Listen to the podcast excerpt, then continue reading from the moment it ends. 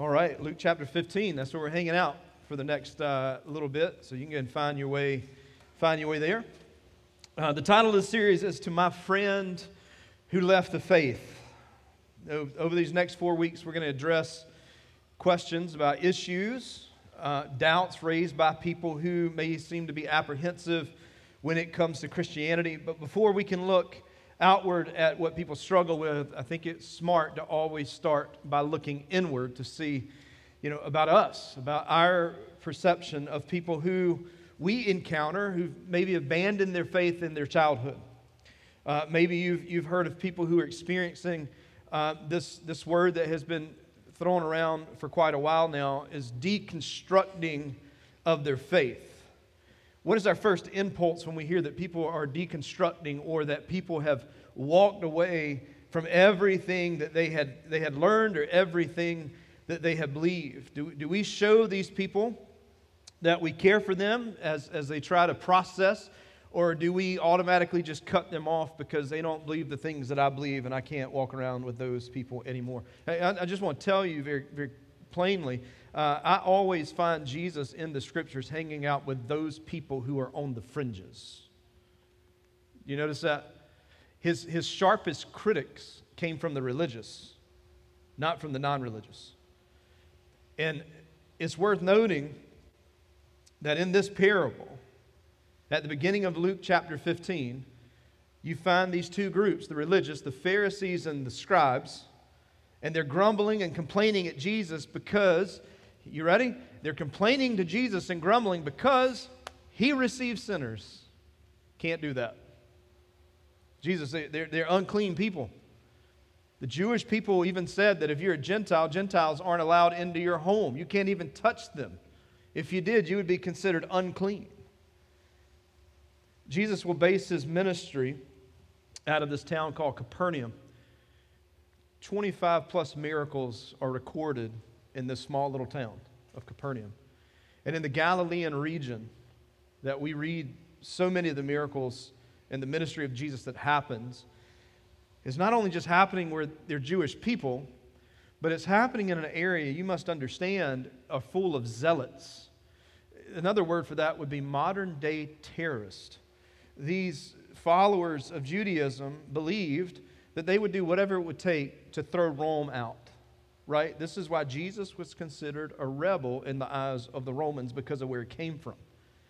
But these are the people that Jesus is hanging out with, making into disciples, changing, sharing the gospel with, sharing meals together. So as these Pharisees and scribes are, are complaining and grumbling at Jesus because he's receiving these sinners, he begins to tell them a series of parables. There's actually three here. And each of these parables are going to emphasize God's love for his people, but it's also going to emphasize his, his endless pursuit of his people. And so he begins to share with them about his love for the lost, the same love that, that we should have for those who do not know Jesus or for those who are trying to find their way back. So Jesus hung out with sinners, those on the fringes, those who use their powers to suppress the poor and he called them into repentance and he showed them their place in the kingdom of God. So today we're going to look again at Luke 15, starting in verse 11. There's three main characters in this story of, of the prodigal. Now, you've probably heard this story. If, if you've been around church at all, you, you probably have heard the story of the prodigal. But let me, let me just repaint the story for you this morning. These, these three characters is a younger son, right?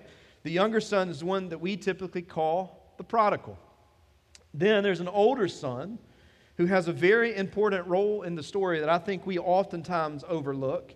And then we have the father. And the father is the main character in the story. He's actually mentioned 12 times in a span of 20 verses.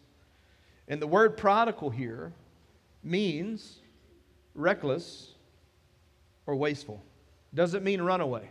How many of you always thought that the word prodigal just meant a runaway? The word actually means to be reckless or wasteful.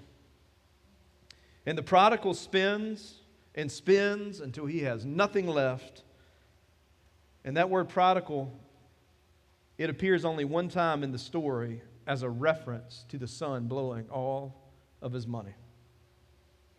So I'm going to show you the bigger point in the story when you realize that the word prodigal applies just as much to the father as it does to the younger son.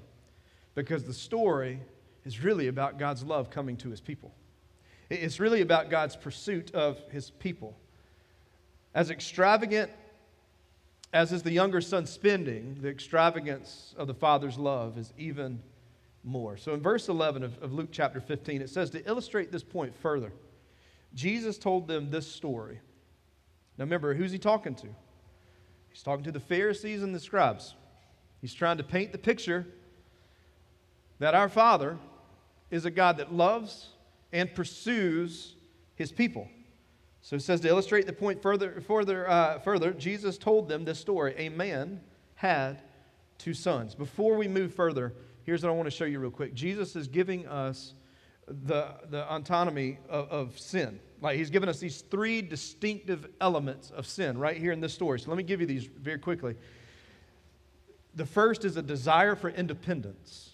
There's a desire for independence. The son doesn't want to be in the father's house, he doesn't want to be under the father's guidance. What the son wants here is he wants to go do his own thing because in his mind, what I want to do is higher, greater, better than anything that my father has. So there is a desire for independence that we're going to see through the story. The second element of sin is there's a demand for instant gratification. I need it now. I want to be happy right this second. I don't want to wait. I don't have time. So the son doesn't want to wait for the inheritance that his father has for him. He wants it right now.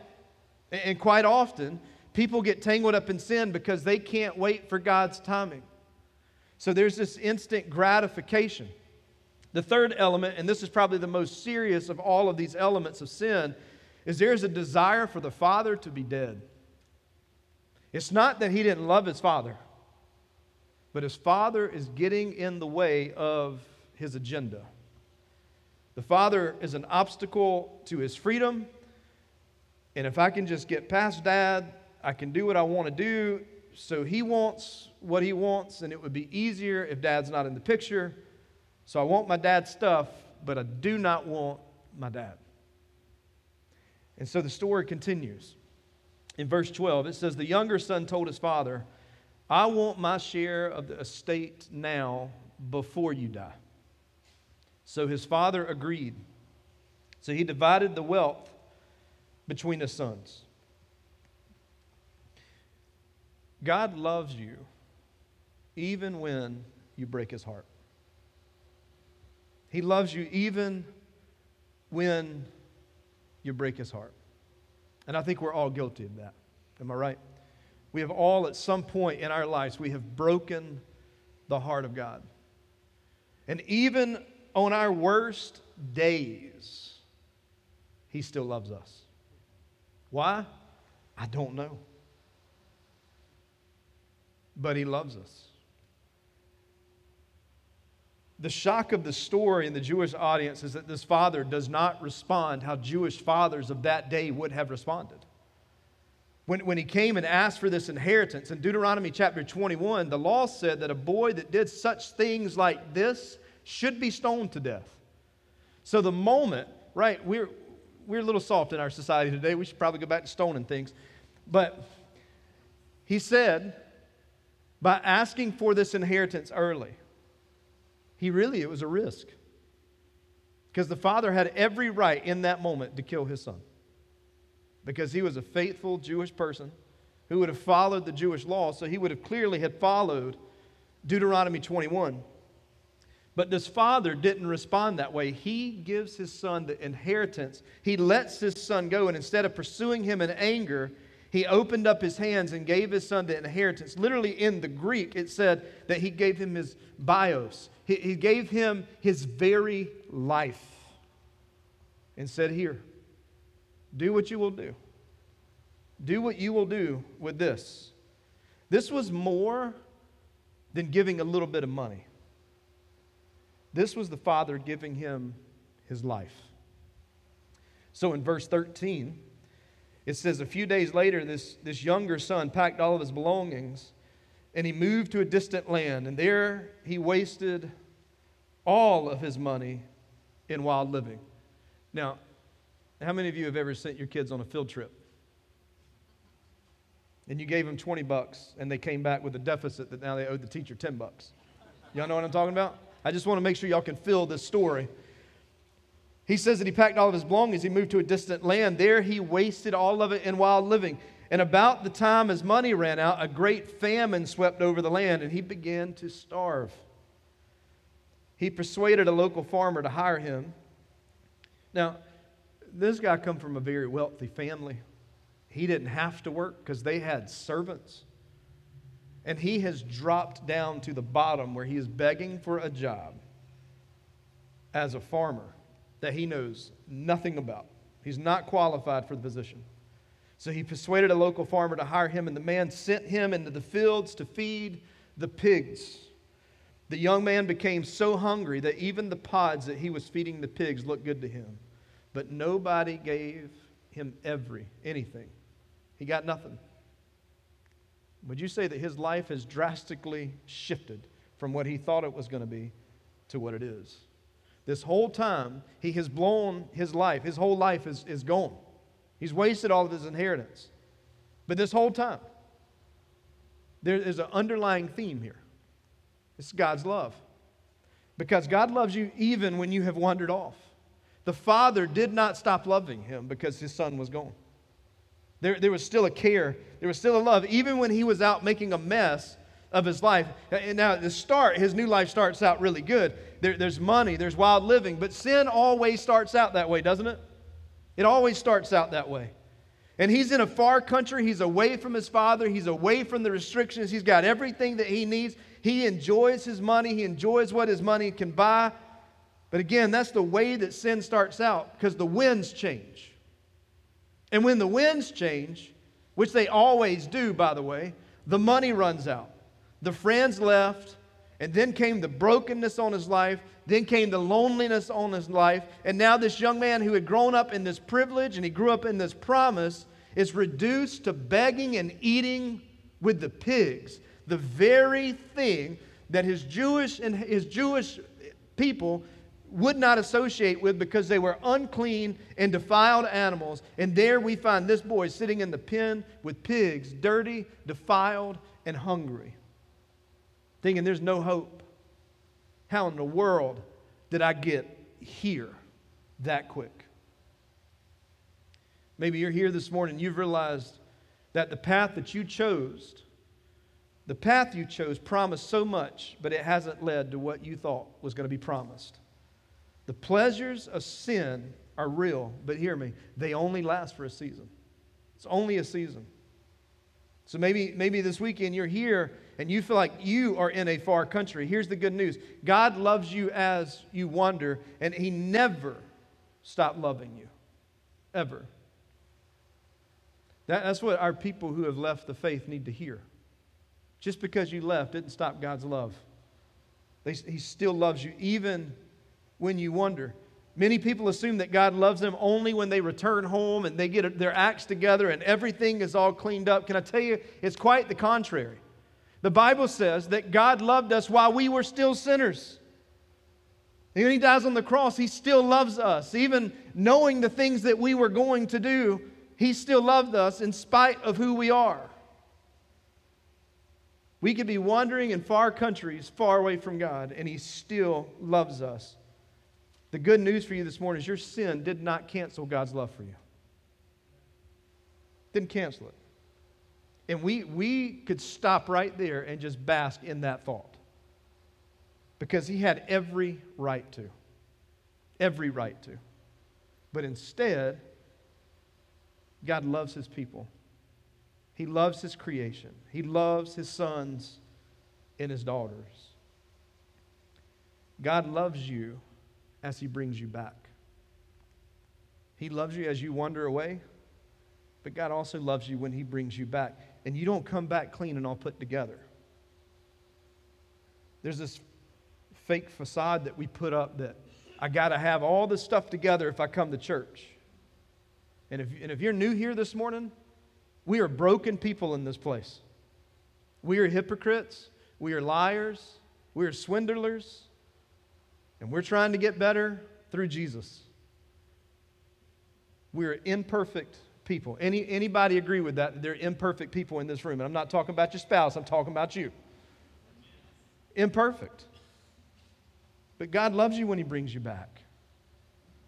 Look what He says in verse 17. When He finally came to His senses, have y'all ever done something so dumb that you thought about it and you finally came to your senses? That's hard to come to your senses. Because typically, when we come to our senses, there's apologies that have to be made. There, there's some act on our behalf that has to happen, right? He came to his senses and he said to himself, At home, even the hired servants have enough food to spare. Now, where's he eating? He's eating out of these pig troughs. And this is the thought that even the servants at my house have enough food to spare. And here I am dying of hunger. So I'll go home to my father and I'll say, Father, I have sinned against both heaven and you, and I'm no longer worthy of being called to your son. Please take me on as a hired servant. So he returns to his father. Can you imagine? This guy's walking on the way home. He's rehearsing the speech. He's, He's getting it all built up because he, you know, it's one thing is my father going to accept me because I just took everything that he's worked his life for and he gave it to me. There is no retirement plan for me now because I blew it. And I've got to walk back and tell my father this. And as he walks down those dusty roads, he's processing this speech over and over and over again. The one thing that you may not notice in this story, it looks in the story like, like the son decides that he's going to come home on his own. But that's not true. Because Jesus is talking and he's hearing from God and he comes home. Because remember, this is one of three stories that Jesus is telling to the, the, the, scribes and the Pharisees. See, the first one is about a lost sheep. Y'all remember that story? A shepherd, he said, had a hundred sheep and one went missing. And the shepherd couldn't just cut his losses and rejoice in the 99. He had to go find the one. And then there's a second story about a lost coin. About a woman who has 10 coins. She loses one somewhere in her house. Similar to the previous story, she doesn't just rejoice in the nine, she pulls apart the entire house piece by piece until she finds the lost coin. And the climax of this Jesus trilogy is this story about a lost son. The nature of love is that it doesn't stop and it doesn't give up. Never gives up. And maybe this weekend you find yourself flat on your back. You may, you may feel like you're flat on your back, and if you are, that's a good place because if you're flat on your back, you're now looking in the right direction. You're now seeing where God is. It's not by accident that you're here today. God loved you when you're away, and He loves you as you come back. But God also loves you as He wraps you in His arms as a father. It's so important that we do see God as, a, as God because He is God. He is majestic. The, the scriptures tell us that. But don't forget that He has called us sons and daughters. He is our Father. When the disciples said, Jesus, please teach us how to pray, he did something that was crazy. When he said, When you pray, pray like this Our what? Father. What Jesus was saying, this is personal. He, he is our Father, He's a good Father. He loves us, He cares for us, and He wraps us in His arms, protects us. So in Luke 15, verse 20, while he was a long way off, still coming down the road, his father saw him coming. And look at this his father, not filled with anger, not filled with bitterness. The Bible says that the father is filled with love and he is filled with compassion. And he runs to his son and he kissed him. I have to think about the son in this moment going, this is not what I thought was going to happen. because I didn't think that I was going to be able to walk back through the, the door of my home. But my dad is meeting me before I ever get here, and he has embraced me in his arms and has kissed me. That word compassion in the Greek is splagma. That's a fun word. You should name your next animal splagma. It literally means from the bowels. So the compassion the Father feels comes so deep inside of him, it's almost like a reflex. It's instinctive, it's natural. This is not calculated. It's not a what's the right thing to do here kind of decision. This is what is naturally in the Father's heart when He is moved with compassion. That it's so naturally, it just comes from deep within of who He is. And all throughout the Gospels, we find the phrase that says that and Jesus was moved with splagma. He was moved with compassion. He was overcome with compassion. He healed them, He taught them. It was the most natural gut reaction that Jesus had. And in the presence of sin and suffering, if you remember the story of the woman who had been bleeding for 12 years and she snuck through the crowd just to touch the hem of his garment, Jesus said, Who touched me? Because I felt the power come out of me. Remember that story? It was a reflex of what was down deep inside of his compassion. The second word I want you to notice here is the word ran. Now, in the Greek, the word ran means ran. It's so intriguing. Grown men in those days did not run. They did not run. I would say, even in our day, grown men typically don't run in public. Right? If you see me running, you should probably be running too, because something's wrong. But they didn't, they didn't run in those days. Running was considered undignified, right? Undignified. Furthermore, men of, of stature, like the father, wore robes, and robes are not good for running. I, have never seen a, a marathon where people in full ankle length robes ready to run the bridge in Charleston. If you have, please send photos.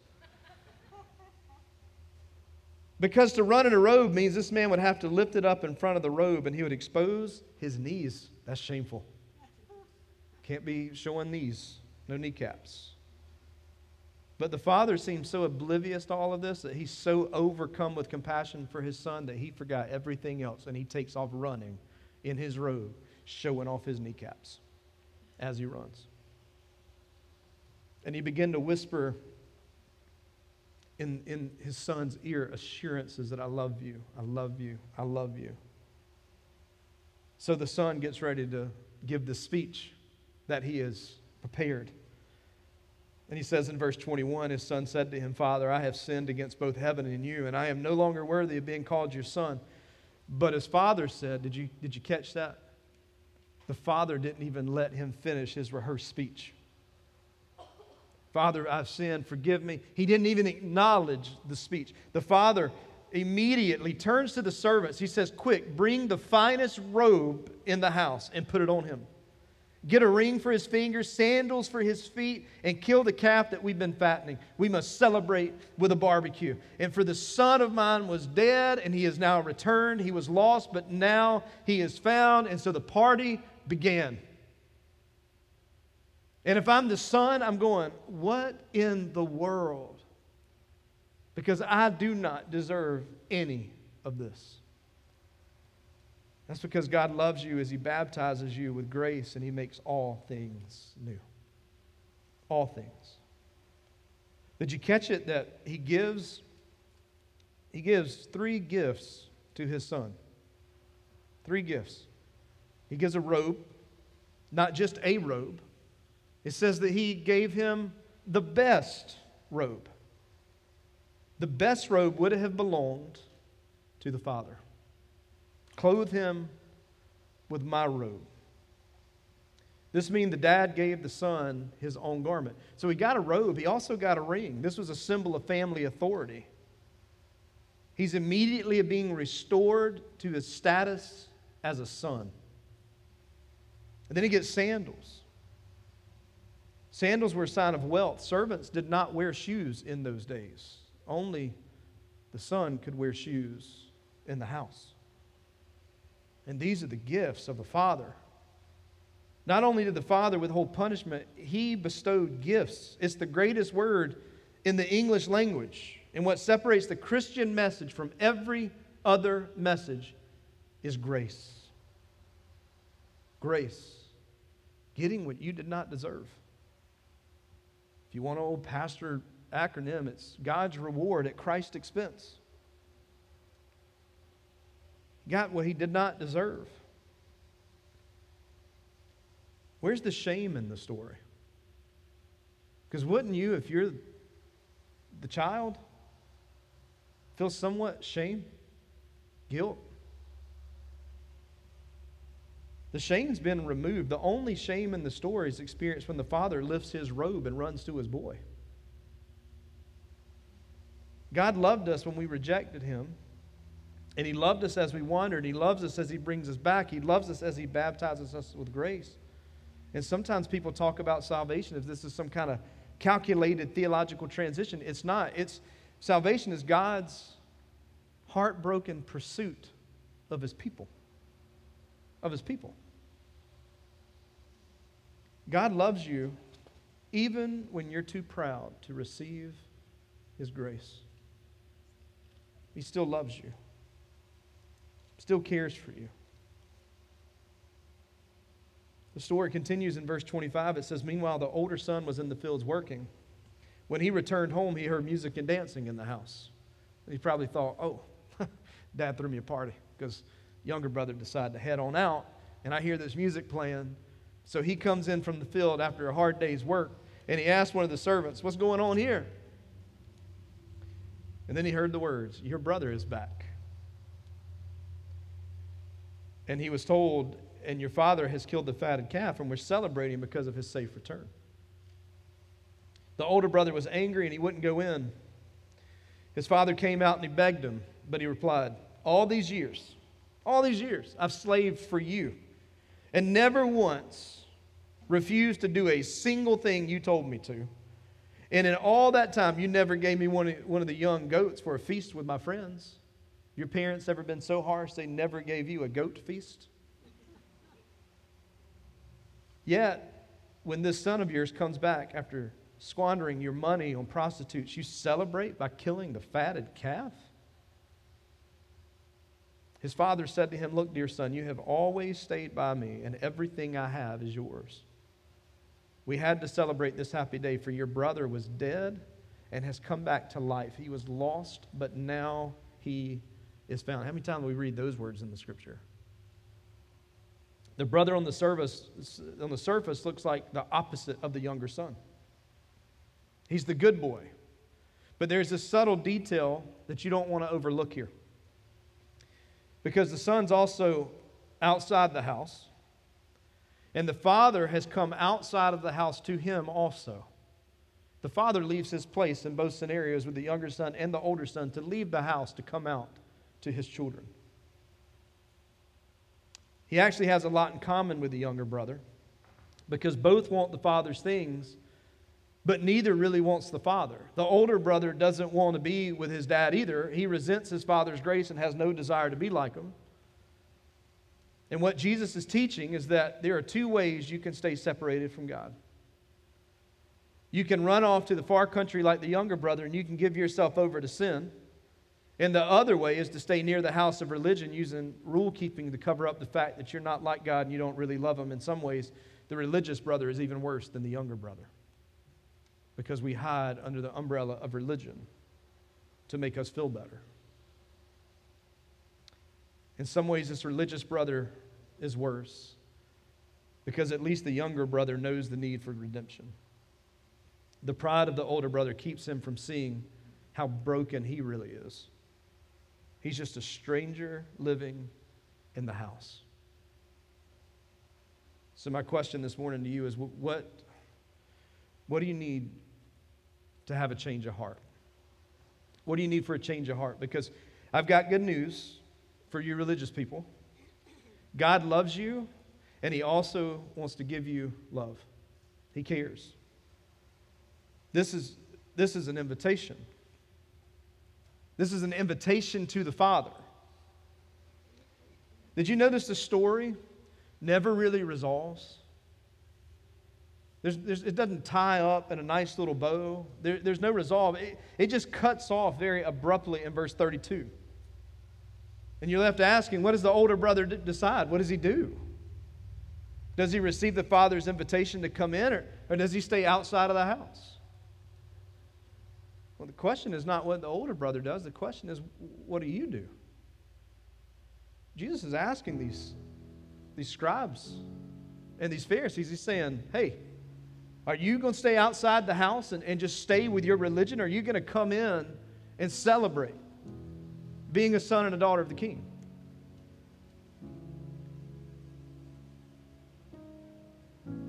This is an invitation story.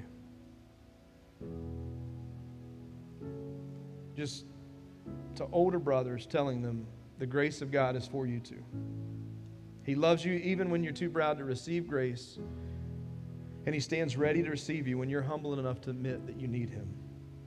So today, maybe perhaps you feel like a prodigal. Not just wandered off, but you've lived recklessly. You've wandered away from God. Perhaps you feel shame anytime that you think about your past and what's happened. But here's the good news Jesus extends his invitation to follow him, everybody, without discrimination. It's an invitation that he's given us. No matter what your past is, no matter what your present is, no matter how wounded you have been, no matter how messed up you have been, nothing has disqualified you from answering the invitation that Jesus has for you. Amen? Because when we realized that we needed Him, and we realized there was an invitation to join Him at the table to feast, it wasn't a, I'm sorry, you need to go get cleaned up before you can sit here. No, the Father was pulling the chair out, pushing us to the table, spreading the napkin over our lap, and having a conversation with his child. We're not disqualified from being able to answer Jesus' invitation to be his disciples. So, despite how maybe a church has treated you, people in a church have treated you, pastors have treated you, God loves you more than you could ever realize. So many people quit the church because of other people. I am so thankful that the disciples didn't quit because of Judas. If your hurt has been because of a church, have you really met Jesus? Because Jesus is a healer. I don't know where you are today. I don't know if you're in a far country. I don't know if they're, I, I don't know where you are. But the Spirit does. And you're, again, you're not here by accident today. You are here because He has brought you into this place. The Bible says that God ordains the footsteps of man. And I believe that. For some of you, you've wondered, and the Father has brought you back today.